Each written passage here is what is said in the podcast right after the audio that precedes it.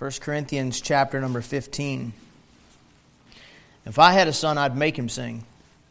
My parents didn't make me. My whole family sang, and they were all musically gifted, and I, I probably could have been, but I just refused, and my parents let it go. But uh, I was thinking I'd make him just more afraid of going home with me than getting up in front of people. I'll just leave it at that. 1 Corinthians 15. Just cover a few verses here this evening. We're not going to get too far into the chapter, but please don't let that discourage you. If uh, it's the longest chapter in 1 Corinthians, but we'll start picking up pace uh, in the weeks to come. I'll start going quicker through them. All right. But tonight, I kind of want to drill down on something that I think will hopefully be a help to you. I've been casting the seed out there and the comments out there quite a bit and kind of touching on some of these things as I preach through a book and whatnot. But tonight I want to drill down a little bit on some, actually, some pretty basic things. But to be honest with you, you're probably not alone in that, even though you may believe some of the stuff we're talking about, you might have a hard time spelling it all out. Uh, and even those of you that have been in church a long time and kind of got it all down, listen, for me as I study through this stuff, it helps me to run the references again. God shows me things I didn't notice before. So I want to kind of drill down just a little bit tonight from the first few verses. The Bible says in 1 Corinthians 15, verse 1 Moreover, brethren, I declare unto you the gospel which I preached unto you, which also ye have received and wherein ye stand, by which also ye are saved, if ye keep in memory what I preached unto you, unless ye have believed in vain. For I delivered unto you first of all that which I also received, how that Christ died for our sins according to the Scriptures and that he was buried, and that he rose again the third day according to the Scriptures. And he was seen of Cephas, then of the twelve. After that, he was seen of above five hundred brethren at once, of whom the greater part remain unto this present, but some are fallen asleep.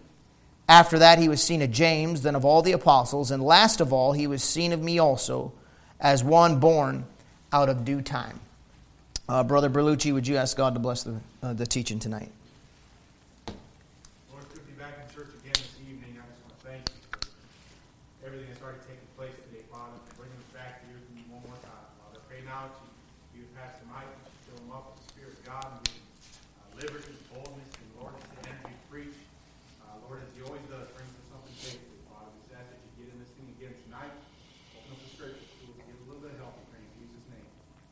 Amen.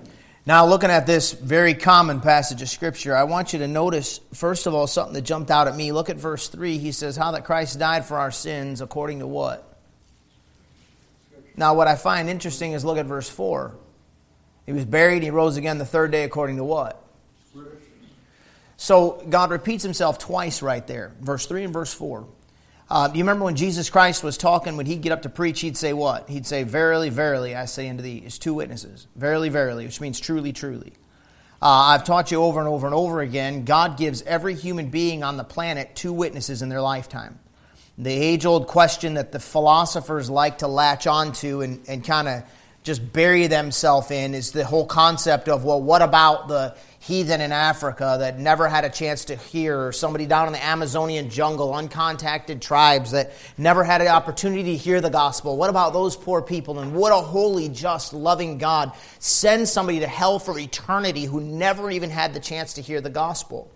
And, and with those kind of questions, uh, people get hung up real bad. I mean, I know somebody that literally stayed hung up his entire Christian life. His entire Christian life, he stayed hung up on the fact that how could God, how could God send somebody to hell for eternity who never had the opportunity to hear? Because there are people on this planet that never had the opportunity to hear.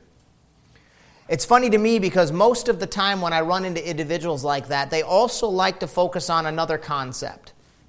Here's the concept the concept is we believe what we have is the truth, right, Pastor? Yes, we believe it with all our heart. We stake our eternal soul. You'd stake your life on the fact that Jesus Christ is the Savior, that He died on the cross to take away your sins, and that by putting your faith and trust in the Lord Jesus Christ, that cleanses you of your sin, pays for your eternity in hell, and because you trusted Jesus Christ as your Savior, by grace through faith in His shed blood on the cross, that one thing you believe then, if you die today, you go to heaven no matter what. And if I put a gun to your head, you'd be willing to die for that very thought. Yes. I believe that with all my heart, with all my soul, with all my mind. I'll tell you how weird I am. With some of my thoughts. Maybe you guys give me too much time to study by supporting me full time, but I believe that's more real than the fact that I'm even here right now. I believe Jesus Christ is that much more real than anything I know. I was thinking about it on the way here in the car, like what a pathetic little life we live. How quickly it goes, how, how fast your life is absolutely over. It's a pathetic thing. And to think about the fact that the Bible says that mortality, which is our mortalness, our life, gets swallowed up of life. That, that day is coming. In other words, actually, we've really never seen life like we're going to see it because in Him is life, and the life is the light of men. So when we get to heaven, it's going to be more real than what we're in right now. You, will never lay down and go to sleep. You'll never blank out and miss a period of time. It's just not going to happen. How bizarre, huh? So, I, yeah, I believe this with all my heart. The, so, the, the, the philosophical argument or question then is this Well, if we believe what we believe that strongly, then what about like the Muslims that believe what they believe just as strongly as we do, actually so much so that they're willing to die for their cause? What makes us think we're right and they're wrong? You understand the, the line of reasoning? You know what you're warned against in Colossians? You're warned against philosophy and vain deceit. Now, watch this. After the traditions of the world, after the, after the, the traditions of men, the rudiments of the world, and not after Christ. God, he never said philosophy, period. He said philosophy that rules out Jesus Christ. Now, think about that for a minute. It's like the same argument with science. The Bible's not against science. You know what it's against? Oppositions of science. That's the phrase. Falsely so called, the falsely so called is qualifying the word science. So God's against things that oppose science. Like what? Like evolution, it opposes science. And that's actually not science, it's falsely called science. They've relabeled things to make you think it's science, but it's not science. So the argumentation then, well, what about the fact that some people have never heard the gospel?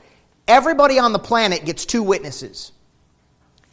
Everybody. I don't care if they grew up in the Amazonian jungle somewhere, uh, don't even really know or believe in wearing clothes, have a bone in their nose, and know nothing about anything, Bula Bula land. Every individual who's ever born and breathes air definitely gets two witnesses from God Almighty. You know what they are? I've told you before. Creation is one of them. The heavens declare the glory of God, and the firmament showeth his handiwork. The other thing is conscience. Their conscience tells them certain things are right and certain things are wrong. That which may be known of God, the book of Romans, is in them. When a man or a woman responds to creation and conscience, when, they, when their conscience moves that direction towards God, when they recognize right and wrong and guilt, then as they're responding properly, because God is the one that tries the hearts of the individual, you understand that, right? It's an individual's hearts that God tries. When that person moves toward God in their conscience, in creation, in the two witnesses God gives them, God will give them more light. Light accepted brings more light. Light rejected brings lightning. That applies to lost people, that applies to you saved people.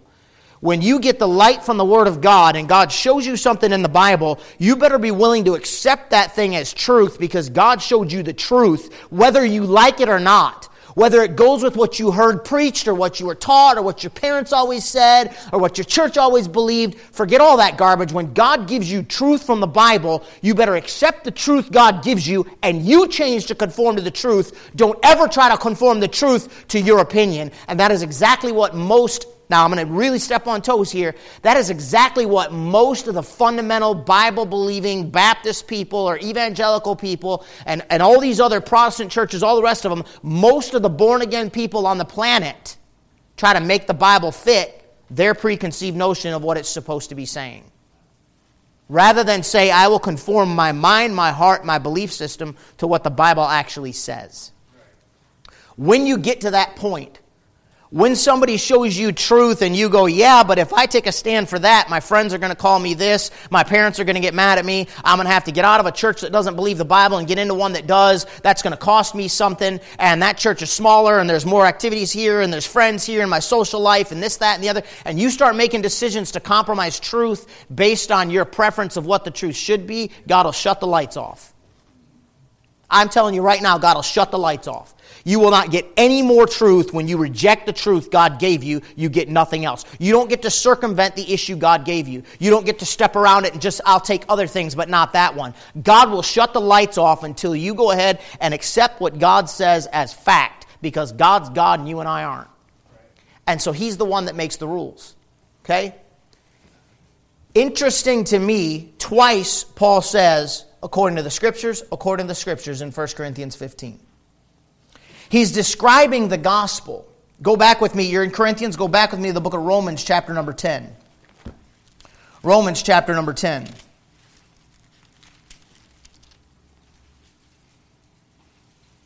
Look at verse 17. He says, So then faith cometh by hearing, and hearing by the word of God. Right? So when I lead somebody to Christ, I like to open up my Bible and show them the verses. I like to get them to see the verses. Let me ask you a question. Without the Bible, what are you putting your faith in? Well, I just don't believe a loving God would send somebody. Okay, good for you. so what?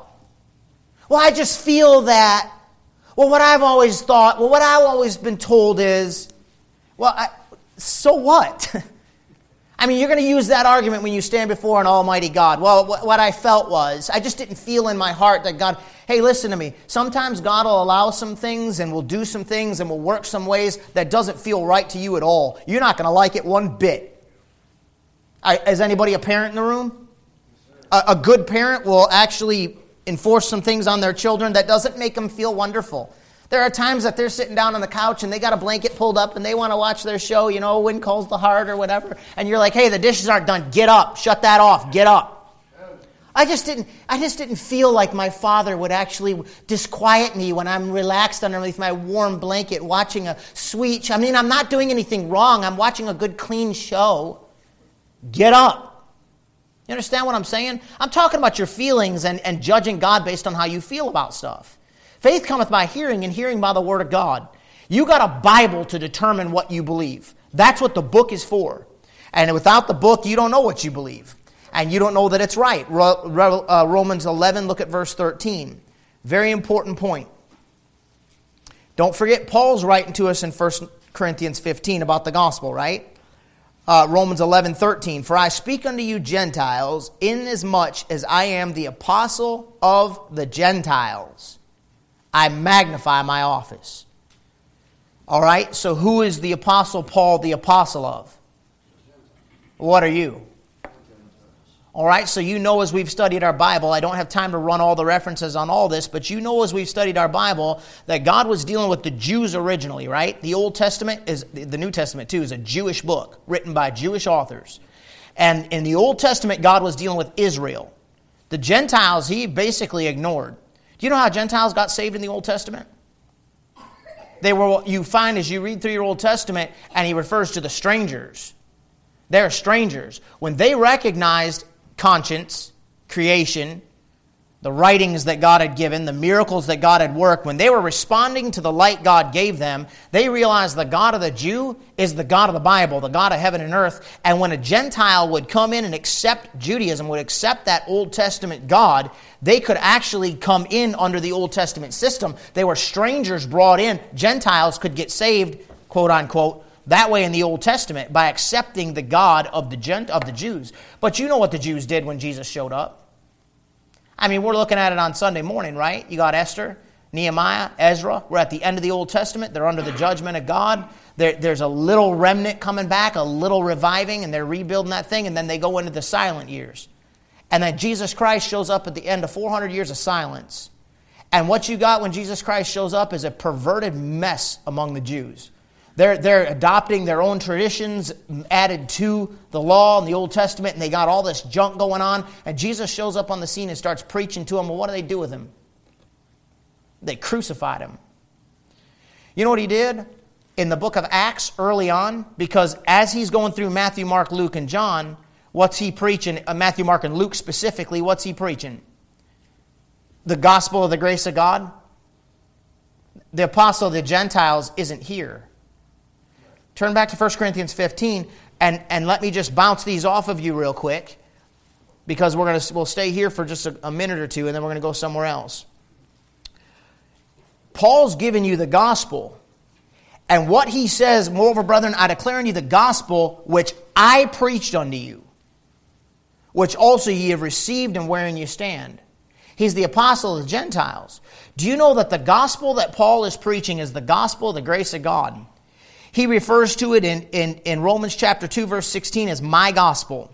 In Romans chapter 16, verse 25, my gospel. 1 Corinthians 9, 17 through 18, he says, A dispensation of the gospel is committed unto me. 2 Timothy 2, 8, my gospel.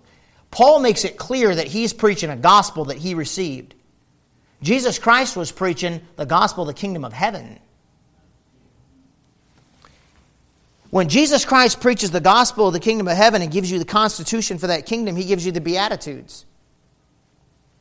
Blessed are the poor in spirit. Blessed are. That's the constitution, the rule system for the kingdom of heaven, which is when Jesus Christ rules and reigns on this earth for a thousand years at the end of the tribulation period. You cannot make the two match. How about this one? How about he that endureth to the end shall be saved? Well, that's not fitting. That doesn't fit what Jesus Christ was even preaching to the Jews when he's preaching the gospel of the kingdom of heaven. I, it, it, you know what's funny to me? As a little kid, we used to go up north, and my dad's family was all up there, and uh, we'd go to their church, their Baptist church, on a Sunday morning. I never never seen anything deader than that place, and I won't name it to because I don't want to be rude or, or, ignorant. But nothing was ever deader than that church. Just the deadest church. I remember going in there and just feeling weird. Because when I went to church, it was like here. It's like there's a, buzz in the room, and everybody's happy to see each other, and there's kids running around playing. And hey, brother, how you doing? And we're, we're just like, but there it was like you came in formally, you were seated by the ushers, you sat there in the pew, you didn't even want to look side to side, you know, while the organ was playing. You know, it's like this weird. What they were was Calvinists. It's a Calvinist Baptist church, and they weren't Bible believers, and they didn't believe in rightly dividing the word of truth. So you're saved the same way in the Old Testament as you are in the New. And they are saved looking forward to the cross. You're saved looking backward to the cross. And people are saved in the Gospels the same, the same way you're saved when you read Paul's book and he describes my gospel, the gospel committed unto me, a dispensation of the gospel given unto me. And they say you're saved the same way in the tribulation period as you are saved in the church period, as you were in the Old Testament, as you will be in the millennium. No wonder you don't believe the Bible, man. How can you believe the Bible? If you don't rightly divide the word of truth, how can you possibly believe the book in your lap? It doesn't all match all the way through. So you got two choices. You believe it and leave it alone and study it to show yourself approved unto God, a workman that needeth not to be ashamed. It's work, man. It takes time, effort, and energy that needeth not to be ashamed, rightly dividing the word of truth. You either do that or you wind up not believing the Bible. Those are your only options. Because you will be forced to correct some verses I'll show you today. You'll be forced to correct them because they don't match what Paul says. You got to figure out who it's applying to. My memory of that thing, and I, it's so weird because I was, I was really young. I'm not saying two or three, but I certainly wasn't a teenager. And I'll never forget when they'd pray, he'd call on, you know, brother so and so, would you pray? you know, entreat our Heavenly Father for us today, you know. And I knew brother so and so real well. And, you know, I heard brother so and so talk when we're not at church. But when brother so and so prayed, it was the fakest thing I ever heard in my whole life. And as a little kid, I knew it. And what struck me so funny is he's a, our Heavenly Father, dear God, Lord of heaven and earth. I'm, i would not close my eyes. I'd get in trouble because I'm looking at him like his nostrils are flaring, his body's heaving. This dude is weird, man. Like, weird, right? My grandpa was a professional boxer. That was what I thought was cool. This other stuff, like, I didn't get it. And he'd say, Help us with the furtherance of thy kingdom. Now, I, I was a little boy, but at Dr. Noe's church, you remember, we were getting something totally different. A crippled up old man that sat on a bar stool to preach because he had tuberculosis in his leg and it was all twisted to the side like that. But that old man would sit there and growl at you and snarl at you and give you dirty looks over the pulpit. And I, I still remember him thumping on the pulpit so hard and he hit his the, the knuckle of his finger like that on the edge of the pulpit and peeled the thing off and was bleeding everywhere. And he's like, oh, man, look at that. And they brought him a, a band aid. He put a band aid on it while he's preaching. Just kept on preaching, you know. We were getting sound doctrine. And I couldn't explain it all to you, and I didn't know it all. But boy, hearing sound, sound, sound Bible doctrine like that puts something instinctively inside of you. And as a little boy, I was like, that just ain't right. The furtherance of thy kingdom, like we're bringing in the kingdom. Are you on crack? There is a difference between Paul's gospel and these other gospels. Look at Galatians. You're in 1 Corinthians. Keep your finger here. Go over to Galatians chapter number 1. Let me show you something else. Galatians chapter number 1, look at verse 16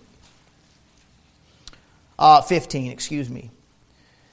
But when it pleased God, who separated me from my mother's womb and called me by his grace, to reveal his Son in me, that I might preach him among the heathen, immediately I conferred not with flesh and blood, neither went I up to Jerusalem to them which were apostles before me, but I went into Arabia and returned again unto Damascus.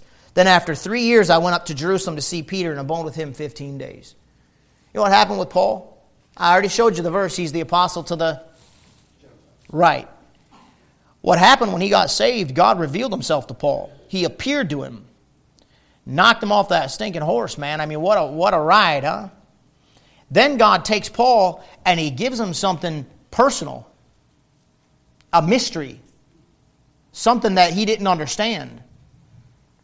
Now, listen, the apostles are still trying to figure everything out. Let me show you. Go to Acts chapter 15. If you don't understand this stuff, then your Bible's not going to make any sense at all, and you're going to get all twisted up. Acts chapter number 15. Look at verse 1. Certain men which came down from Judea taught the brethren and said, Except ye be circumcised after the manner of Moses, ye cannot be saved. See that? That's a different gospel, right? That gospel just means good news.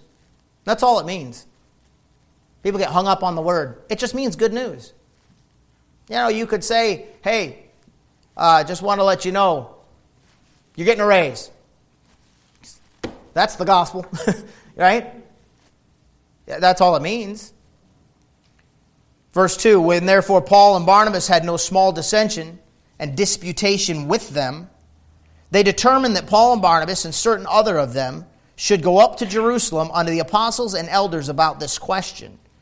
So Paul and Barnabas are like, yeah, no, guys. And they said, okay, listen, go up to the elders and the apostles and let's talk about this. And being brought on their way by the church, they passed through Phoenice and Samaria, declaring the conversion of the Gentiles, and they caused great joy unto all the brethren. So as they're heading up there, they're just preaching their way through.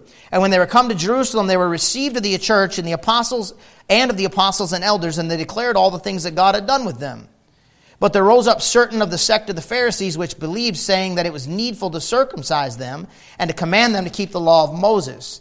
Now, watch, this is what's interesting. And the apostles and elders came together for to consider of this matter. Here in Acts chapter 15, and the apostles and the elders are gathering together taking this whole subject extremely seriously, trying to figure out where they're at.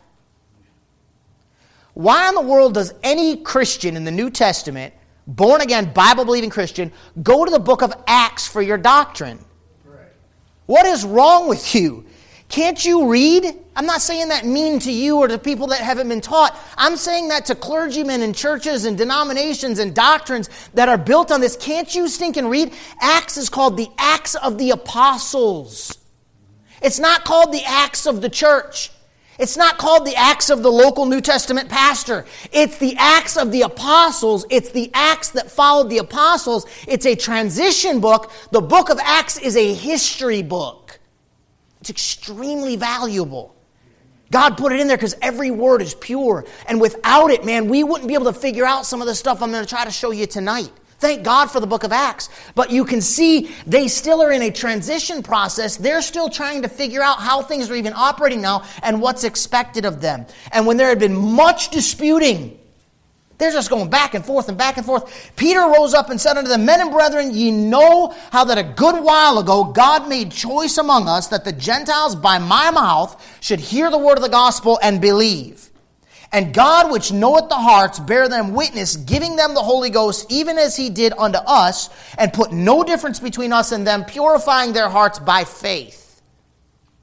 Peter pops up and says, Listen, you guys, you know that a long time ago, God did something crazy, and He actually proved to us that the Gentiles are in on our Jewish Messiah, our Jewish Savior. God let the Gentiles in on this thing. You guys know that. You know what has been happening. I've seen it firsthand. Go back to Acts chapter 8. Let me show you something. You gotta, you gotta grab a hold of this stuff. Acts chapter number 8, look at verse 14.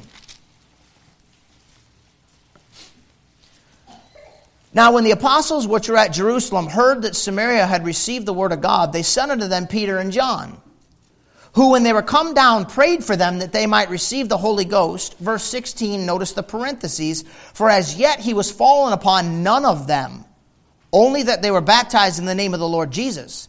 Then laid they their hands on them, and they received the Holy Ghost. Is that how you received the Holy Ghost? No. that text told you they had believed, but they had not received the Holy Ghost yet. And they laid hands on them, and the Holy Ghost came. That is not how you receive it now. You receive the Holy Spirit of God when you're under that convicting power of God, when the gospel's working on your heart, you bow your knee, you accept the Lord Jesus Christ as your Savior. He comes into you, it's called a new birth. He comes into you and does something in you. If any man be in Christ, he is a new creature. Old things are passed away. Behold, all things are become new. The circumcision made without hands takes place in your soul. That is how you, as a still in a sinful body, have a Holy Spirit of God living in you, not just coming on you, living in you, and sealing you unto the day of redemption because no longer when you sin does that thing contaminate your whole body, soul, and spirit. In the Old Testament, without that circumcision, when they touched something unclean, they were completely contaminated. But you, as a saved person, can touch something unclean. That's why you're not under the Old Testament law. You can eat shrimp and all the rest of that stuff. Because your flesh can touch something unclean, but since God cut you away inside, that Holy Spirit lives inside a sinful body. Paul said, In me, that is in my flesh, dwelleth no good thing. And the Holy Spirit lives inside of you without becoming contaminated. You're sealed under the day of redemption. I'll show you in a minute. It's not how you receive the Holy Ghost. So you've got to understand there's a process going on here. Now, verse number uh, 10. Now, therefore, why tempt ye God to put a yoke upon the neck of the disciples, which neither uh, our fathers nor we were able to bear? But we believe that through the grace of the Lord Jesus we shall be saved, even as they. Then all the multitude kept silence and gave audience to Barnabas and Paul, declaring what miracles and wonders God had wrought among the Gentiles. After that they held their peace, after and after they held their peace, James answered, saying, Men and brethren, hearken unto me. Simeon hath declared how God at the first did visit the Gentiles to take out of them a people for his name. And to this agree the words of the prophet. See it? Saith the scriptures. They're all referring to the Bible. As it is written, after this will I return and build again the tabernacle of David, which is fallen down, and I'll build again the ruins thereof, and I'll set it up, that the residue of men might seek after the Lord, and all the Gentiles upon whom my name is called, saith the Lord, who doeth all these things. Known unto God are all his works from the beginning of the world. Wherefore my sentence is that we trouble not them, which from among the Gentiles are turned to God. But will that be right unto them, that they abstain from pollutions of idols, from fornication, from things strangled, and from blood? So what he's saying is, you guys are trying, some are trying to say they're messing with their salvation, verse number one. Others are saying, okay, you're saved, but we got to bring the law back in. And here they're nailing it down. They're saying, no, let's not even mess with any of that stuff. Let's just tell the Gentiles, here's the four things they ought to do to kind of keep themselves cleaned up. For Moses of old time in verse 21 hath in every city them that preach him, being read in the synagogues every Sabbath day. Then pleased it the elders and apostles with the whole church to send chosen men of their own company to Antioch with Paul and Barnabas, namely Judas surnamed Barsabas and Silas, chief among the chief men among the brethren. And they wrote letters uh, and they wrote letters by them after this manner The apostles and elders and brethren send greeting unto the brethren that are in the Gentiles in Antioch and Syria and Cilicia. For as much as we have heard that certain which went out from us have troubled you, with words subverting your souls, saying, Ye must be circumcised and keep the law, to whom we gave no such commandment. It seemed good unto us, being assembled with one accord, to send chosen men unto you with our beloved Barnabas and Paul, men that have hazarded their lives for the name of our Lord Jesus Christ. We have sent therefore Judas and Silas, who shall also tell you the same things by my mouth. For it seemed good to the Holy Ghost and to us to lay upon you no greater burden than these necessary things, that ye abstain from meats offered to idols, and from blood, and from things strangled, and from fornication, from which, if ye keep yourselves, ye shall do well, fare ye well.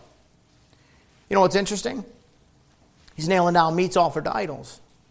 You know what comes up again later in Romans? Paul starts talking about meats offered to idols. In 1 Corinthians, he talks about meats offered. You know what he says then? He corrects some of this. He gives a little bit of a, a, a twist on it. He says, if they said it before you, don't ask no questions. Are you getting the point? There's a transition process. At that point, that's what's expected of them. But the full revelation, the full written word, has not come yet. So God picks Paul as a chosen vessel and gives him the, the full, clear explanation of the gospel. But Paul is not in and of himself the only one to recognize this is the truth. The other apostles come and they weigh in on this thing. They recognize, hey, listen, Paul's right. The scriptures affirm this. Peter, James, John, and all the rest of them get behind this thing, and they all begin to recognize as time goes on and the truth gets revealed, the light that they were given is being accepted. You follow me? You remember what I said at the beginning? The light was being accepted, and as they accepted light, God gave them more light. By the time Paul's ministry is up and running and he's writing letters to the church, he's saying, Listen, I'm the apostle to the Gentiles. I was specifically chosen for this job. God revealed these things to me. And by the way, them other guys actually they learned the same thing on their own. Individually between them and God. So there is checks and balances. It's not like the Book of, Book of Mormon where the angel Moroni shows up to Joseph Smith and it's just this personal thing between him and this angel that appears to him, and then there's nothing else to back it up. Right. And he gives him a book, the Book of Mormon, which on the front of it says, Another Testament of Jesus Christ. And then you ask him, Well, another testament of Jesus Christ, so you believe the Book of Mormon? And the Bible? Yeah, we believe the Book of Mormon and the Bible. You do. Well, how can you do that? I don't even have to start, I don't have to, I don't have to start running references with you like I do the JWs. Look at the front of your Bible. Another testament of Jesus Christ. Go to Galatians chapter number 1, please. Galatians chapter 1.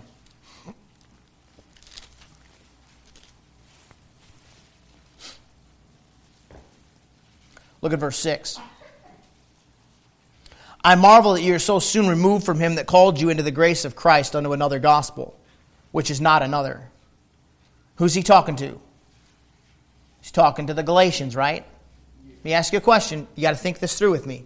Is he speaking to the Hebrews? Is he speaking about the millennial kingdom? Or is he talking to the church in Galatia?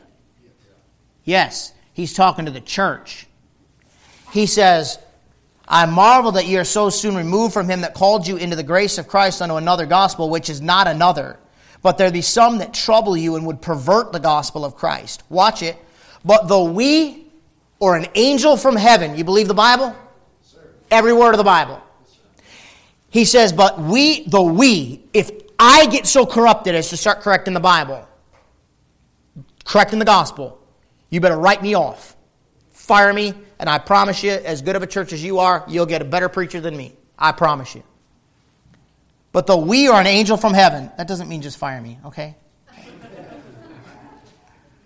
Preach any other gospel unto you than that which we have preached unto you. Let him be accursed. As we said before, so say I now again, as a verily, verily.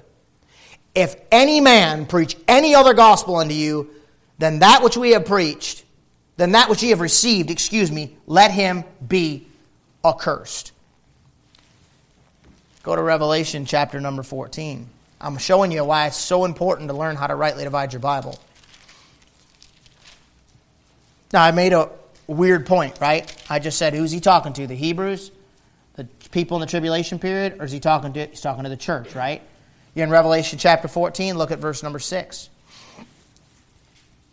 And I saw another angel fly in the midst of heaven, having the everlasting gospel to preach unto them that dwell on the earth, and every kindred, nation, and kindred, and tongue, and people, saying with a loud voice, Fear God and give glory to him. This is the everlasting gospel. This is the message he's preaching. For the hour of his judgment has come, and worship him that made heaven and earth and the sea and the fountains of water, fountain of waters. And there followed another, another angel saying, Babylon is fallen, is fallen, that great city, because she made all nations drink of the wine of the wrath of her fornication.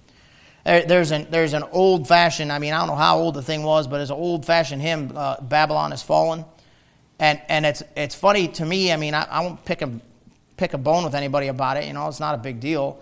But I don't know why you write a song like that to the church. You ain't going to be singing that hymn, man. That's a tribulation thing. that you're going to be in heaven. You're not going to care when Babylon's fallen. You're going to be busy up there. God's going to have you busy. You're going to be active with the Lord at this time. This is in the tribulation period. It don't apply to the church. Your rejoicing is going to be seeing Jesus and that rapture. It ain't going to be Babylon falling. You're going to be like, well, whatever. I'm looking forward to dipping my foot in the blood preacher was preaching about last Wednesday night, the Battle of Armageddon. That's when you're going to get back. Revelation chapter 14, verses 6 and 7 shows you angels flying in heaven preaching a different gospel. So, did Paul not know his Bible? Did the Lord forget what he put in Galatians chapter 1? Or should you and I learn to rightly divide the word of truth? Your church, you're the church, you're raptured out, you're gone, you're not here then. What he's doing in the tribulation period, uh, let me show you another one. Go to Hebrews chapter 10 on our way back to 1 Corinthians. Hebrews chapter 10. Let me show you a real good one.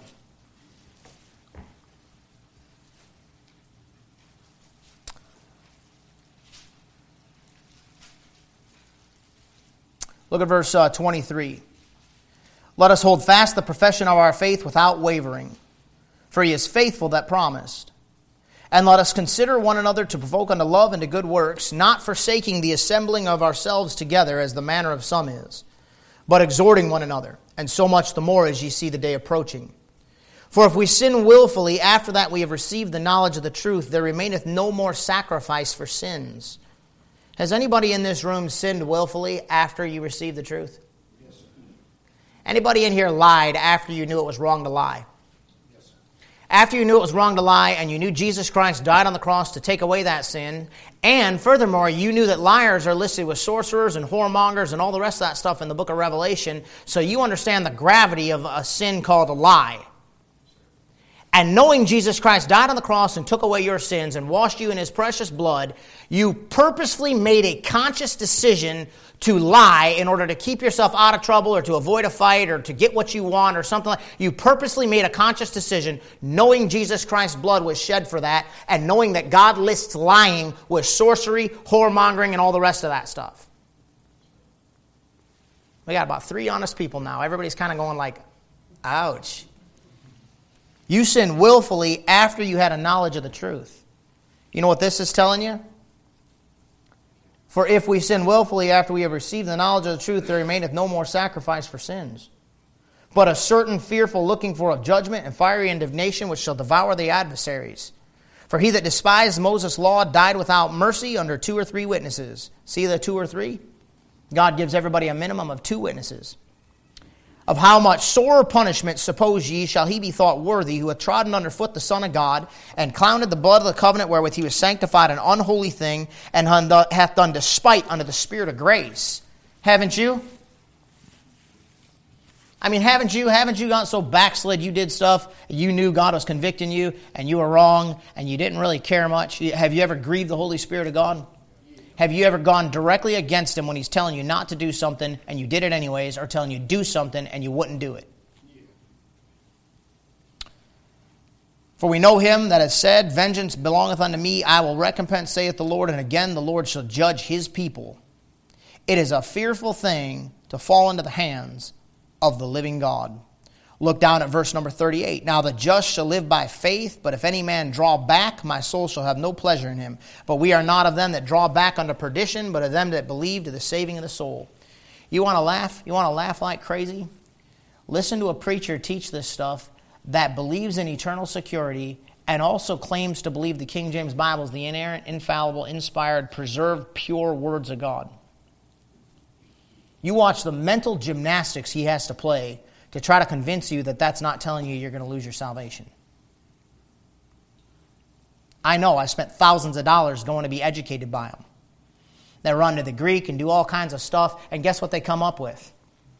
Nothing but mental gymnastics, trying to escape what the Bible says. You are forced to do what God said to do, and that is rightly divide the word of truth, or you don't know what you believe.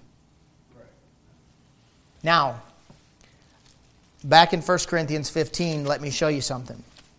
I've taught you over and over and over again. You do not base doctrines off of obscure passages, right? Some of the passages in the Bible are a little bit difficult. I'm not going to sit here and say they're not. I think God writes them like this on purpose because it forces you to start running references and stop and think and stop and pray and then receive light from the Holy Spirit of God to know the truth. I think He does it on purpose. I don't think it needs to be updated, revised, or made better. I think all you're going to do is mess it all up. But look at verse number two.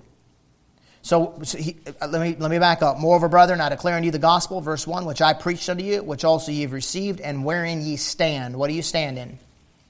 The gospel, right? Verse 2, by which also ye are saved. Now watch. This is what the people that believe you can lose your salvation, they hang their hat on verses like this. If you keep in memory what I preached unto you, unless ye have believed in vain. Ouch. Right? See? They believed in vain if they don't keep in memory what he preached. Now it's time. The people that believe you can lose your salvation sit down at dinner your, your, your, your family members, your friends, whatever, and they think they can, you can lose it. You don't believe you can lose it at all. And you sit down, and here we go, and now Christmas is completely ruined. Your kids are sitting there like, really? This is what Christians do? And you go back and forth and back and forth and back and forth and back and forth until you get frustrated and you get angry and it starts escalating and it gets worse and worse and you're all wasting your time. Nobody's getting anywhere. You're not profiting anything. Actually, the devil just shows up and makes a mess out of all of it. Then you drive your family member farther away, they drive you farther away, bad testimony to your kids, doing damage to relationships.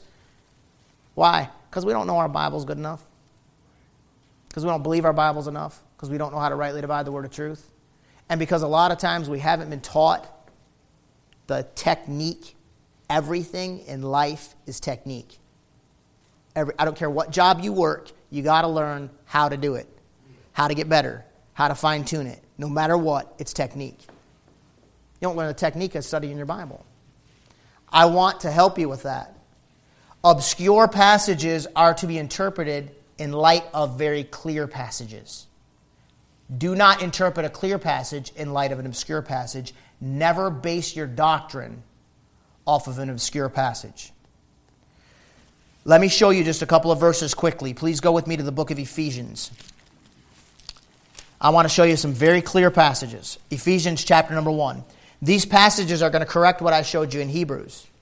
They're going to be different from Revelation.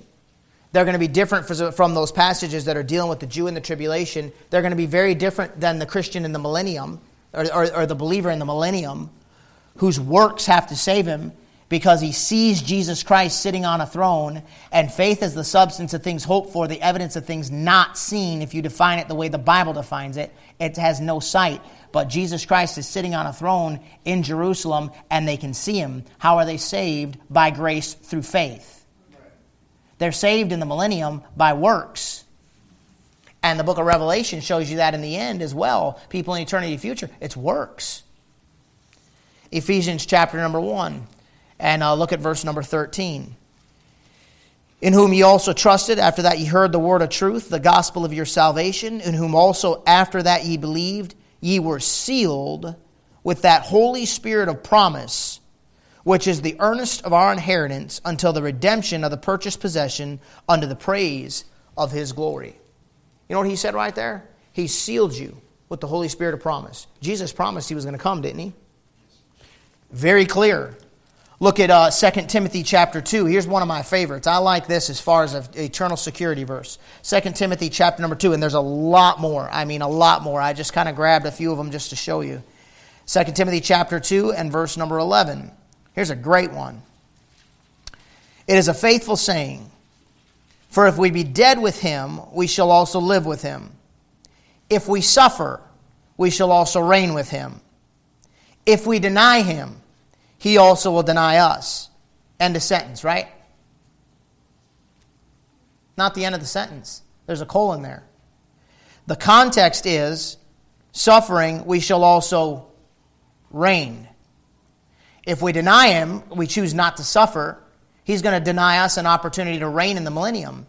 As a Christian, your works don't save you or keep you saved. As a Christian in the, in the church period, your works give you an opportunity to rule and reign in the millennium. Your status in the millennium has to do with your service in the here and now. Look at the next verse, which makes it abundantly clear. If we believe not, what I just read to you in Hebrews? Yet he abideth faithful, he cannot deny himself. You know what you are? You're his bride. You're his body, right? Paul makes that clear over and over again. You're his body. They always take you, a lot of the fundamentalists, you know, when they're trying to argue eternal security, they take you to John and they say how Jesus said, No man will pluck him out of my hand. That's not to you. You aren't in his hand, you are his hand. You're his body. That's a great backup verse, but it ain't number one I'd hang my hat on. That ain't going to be my go to. That's a nice backup. You're not in his hand, you are his hand. You're his body. Guess what he can't do? He can't deny himself. Thank God for that. Go to 2 Corinthians chapter 1, and then we'll get back in 1 Corinthians 15. 2 Corinthians chapter number 1.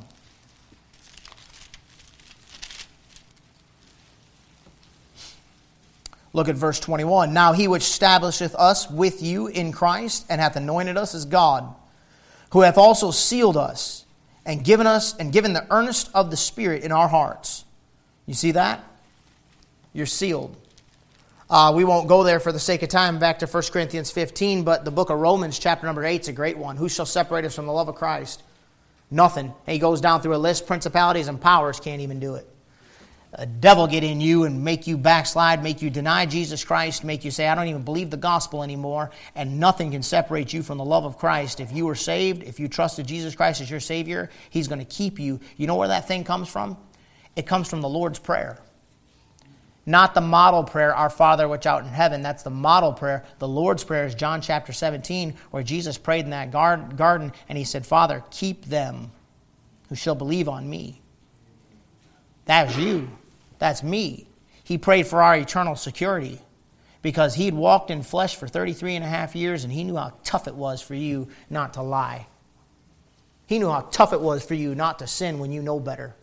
He knew how brutal it was. You say, well, what about people in the tribulation period? They don't have it like you got it. They got a short period of time for one. For two, the whole world's blowing up. They don't have flowery beds of ease like we got. They don't have time to be lulled to sleep by the devil. They're running for their life. They're trying to make a living. They're trying to put food on the table. They're trying to avoid pestilence and all kinds of stuff going on. God shortened that time. What about people in the millennium? They're in a perfect world, man.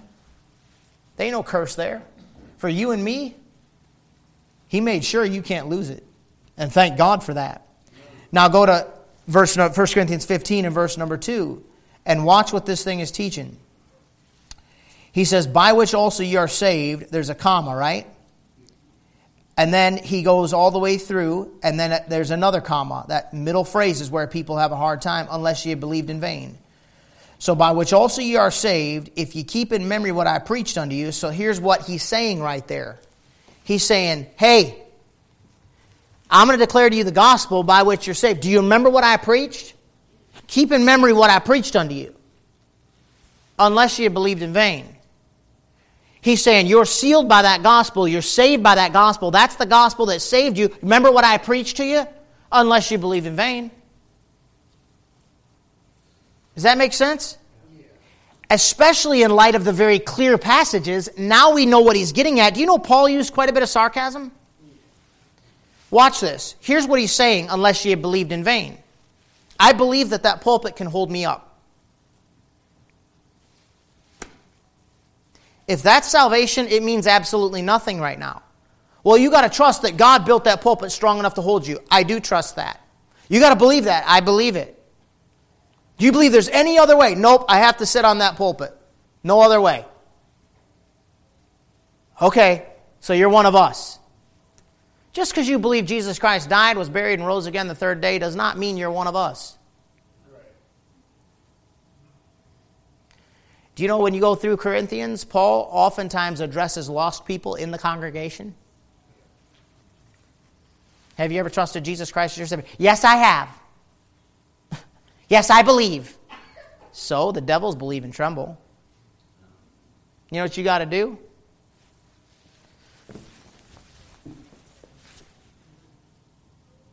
Oh, now he doesn't just say the pulpit can hold him up, he knows the pulpit can hold him up.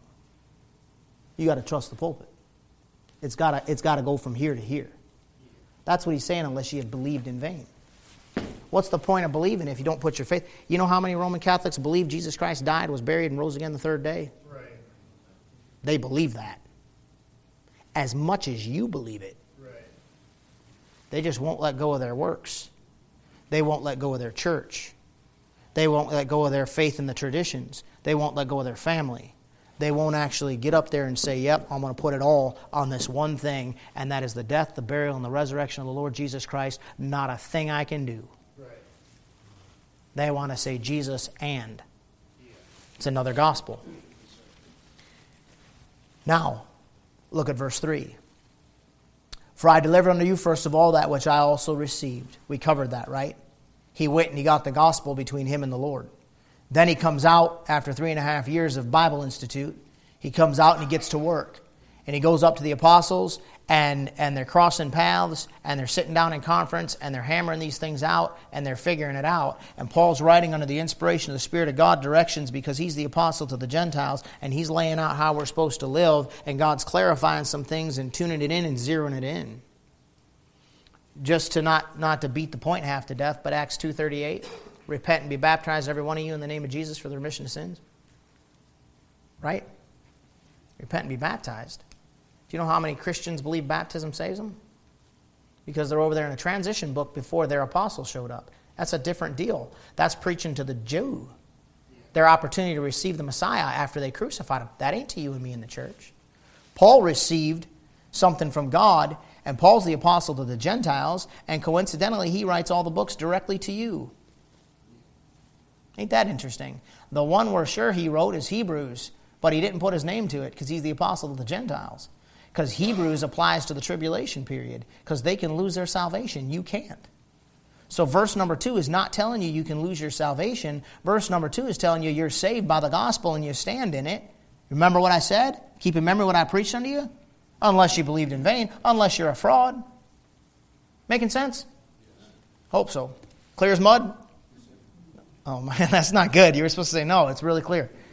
For I delivered unto you first of all that which I also received. Now here's the gospel. You ready? Number one, Christ died for our sins. How? According to the scriptures, not our feelings. And that he was buried, number two. And that he rose again, number three, according to the scriptures. It's not done. You see a period? There's no end of the sentence yet, is there? And that he was seen of Cephas, then of the twelve. After that, he was seen of above 500 brethren at once of whom the greater part remain unto this present, but some are fallen asleep. You know what I like about that? He's saying there's proof to what you believe. Well, we just saw it before two or three witnesses, they would kill somebody. In God's system, two or three witnesses is enough for you to die. They saw you do it, and their witness agrees. He's dead. Do you know that still to this day, in a court of law, in a civilized nation like ours, an eyewitness, good eyewitness accounts, can get somebody condemned. To this day. You know what this you know what the gospel tells you? He was seen first of all as Cephas, then of the twelve, then he was seen of above 500 brethren at once, above five, 500 plus at one time saw him. After Cephas, after the 12, another 500. You know what God gives you? He gives you redundancy. He gives you checks and balances. He gives you verily, verily. He proves it. He proves it. I, I don't have any patience for these guys that judge and criticize the Bible and they've never read it cover to cover or they've read it cover to cover and been trained it, but they've never studied it to find out whether or not it's really right. They spend their whole time criticizing it. You'll higher criticism and uh, unfortunate renderings. Why don't you spend some time comparing Scripture with Scripture and seeing if you can put the puzzle pieces together and trust in God a little bit? So it's amazing how powerful that book is. God will back it up every time, and He backed up the resurrection of Jesus Christ to a point where it cannot be denied. The reason men deny it is because they simply don't want to believe it. It's a heart issue, it's not an intellect problem. It's a heart problem. Verses 8 and 9, I'm, uh, verse, uh, verse, uh, verse 7, after that he was seen of James, then of all the apostles. See, again, after that. See, he, he confirmed it again. And last of all, he was seen of me also as one born out of due time. Then he showed up to me to say, hey, listen, the Jews are rejecting their second chance. And I'm going to break them off and graft the Gentile in.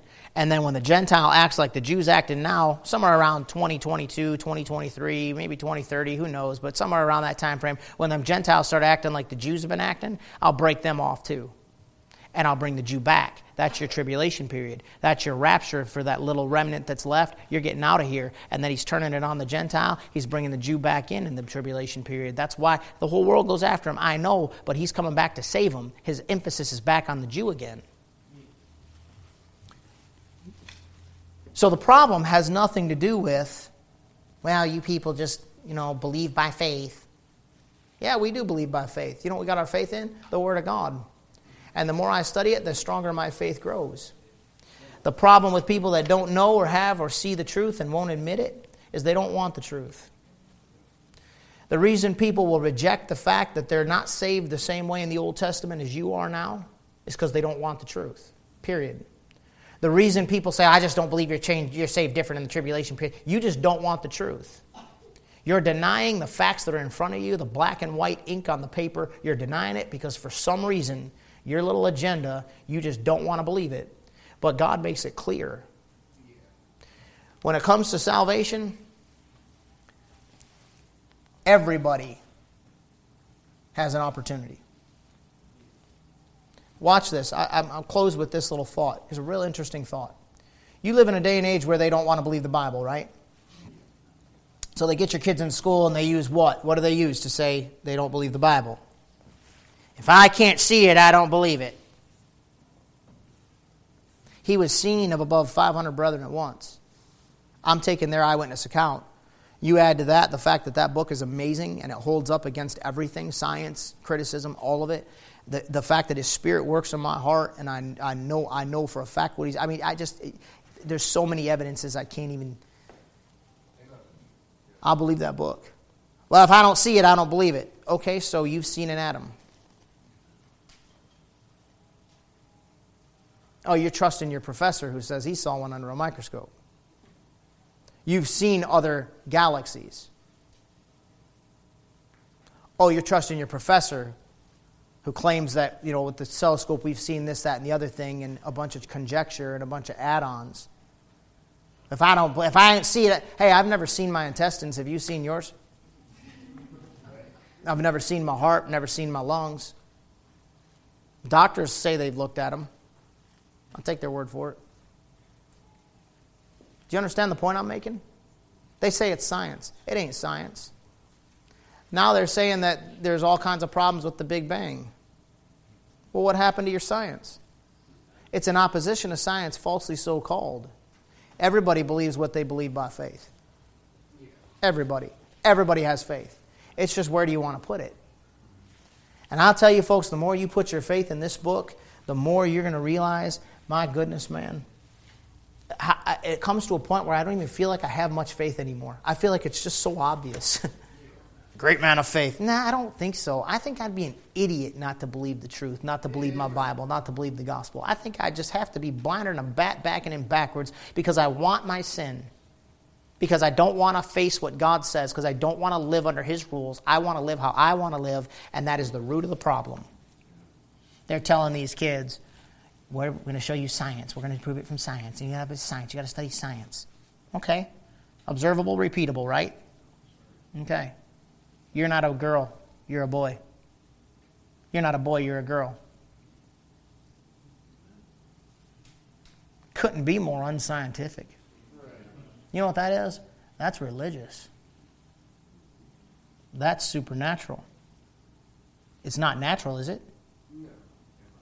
It's not natural. That makes it supernatural. It's demonic.